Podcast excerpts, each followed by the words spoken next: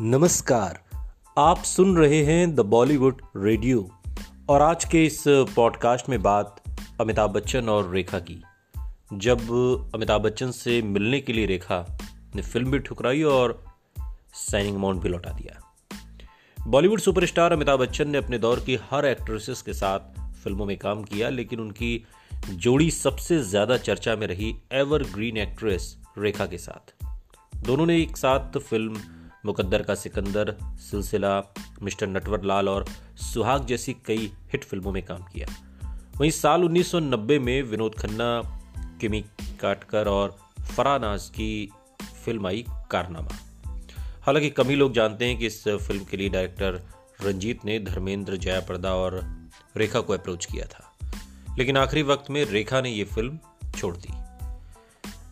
अब आपको बता दें कि फ़िल्मों में विलन का किरदार निभाकर मशहूर हुए एक्टर रंजीत ने कई फ़िल्में डायरेक्ट भी की। वहीं अपनी फ़िल्म कारनामा के लिए उन्होंने धर्मेंद्र जयाप्रदा और रेखा को फाइनल किया।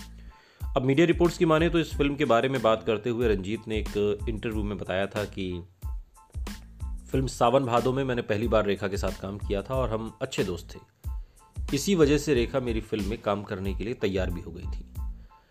कारनामा का पहला शूटिंग शेड्यूल शाम को था और एक दिन मुझे रेखा ने फ़ोन करके पूछा कि शाम की जगह सुबह शूटिंग कर सकते हैं क्या? वो शाम को अमिताभ बच्चन के साथ वक्त बिताना चाहती थी। इसके अलावा राइटर राशिद किदवई ने भी अपनी किताब नेता, अभिनेता Bollywood star power in Indian politics में रेखा और रंजीत के इस किस्से का ज़िक्र किया है। किताब के मुताबिक रेखा ने रंजीत की फ़िल्म का साइनिंग अमाउंट लौटा दिया था।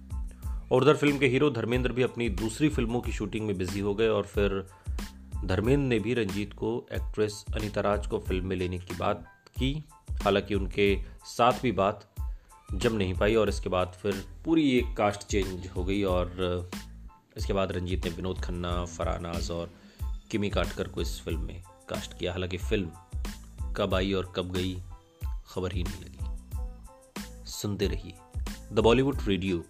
सुनता है सारा इंडिया।